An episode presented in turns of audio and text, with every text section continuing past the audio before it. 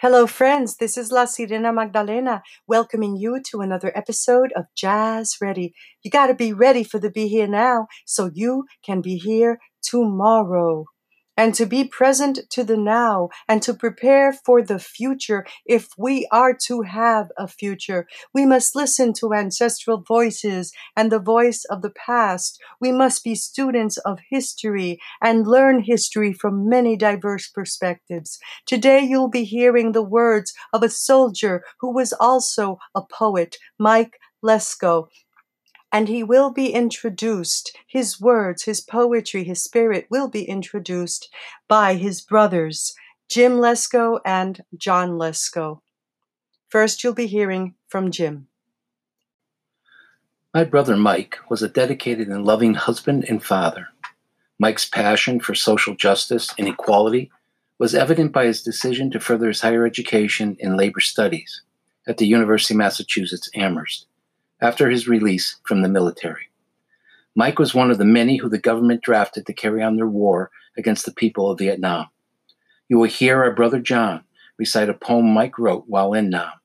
You will hear him question the systemic inequalities within the U.S.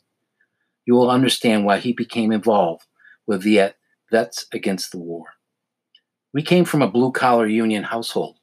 Mike knew firsthand the importance of collective action after obtaining his master's degree from the Cornell University in Labor Relations, Mike became the New England regional organizer for the International Ladies Garment Workers Union, or the ILGW. He later worked for the AFL CIO's Solidarity Center, focusing on South Africa during apartheid. Mike's on the ground work supported numerous trade unionists in South Africa and the surrounding countries. Here now is our brother John to introduce and read Mike's poem.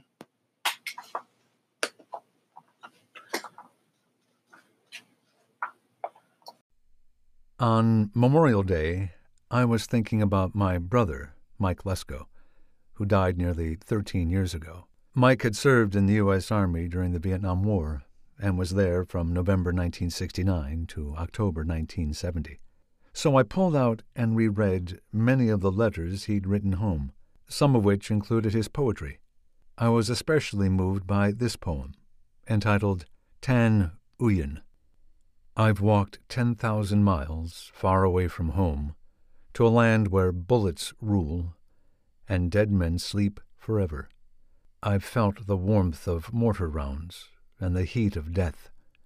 I've seen the glow of tracers fired and heard a buddy cry. But never will I understand the war behind my back, from the land which I just left, where affluence rules on high, with people starving in the streets, forgotten with the waste of time. Where smog controls the air, and friends refuse to meet at night, deaf to the frozen child's cry.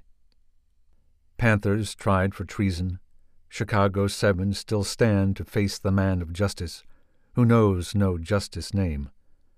Blacks wait by schoolhouse doors, learning a life they should not know, then bus to school far from home.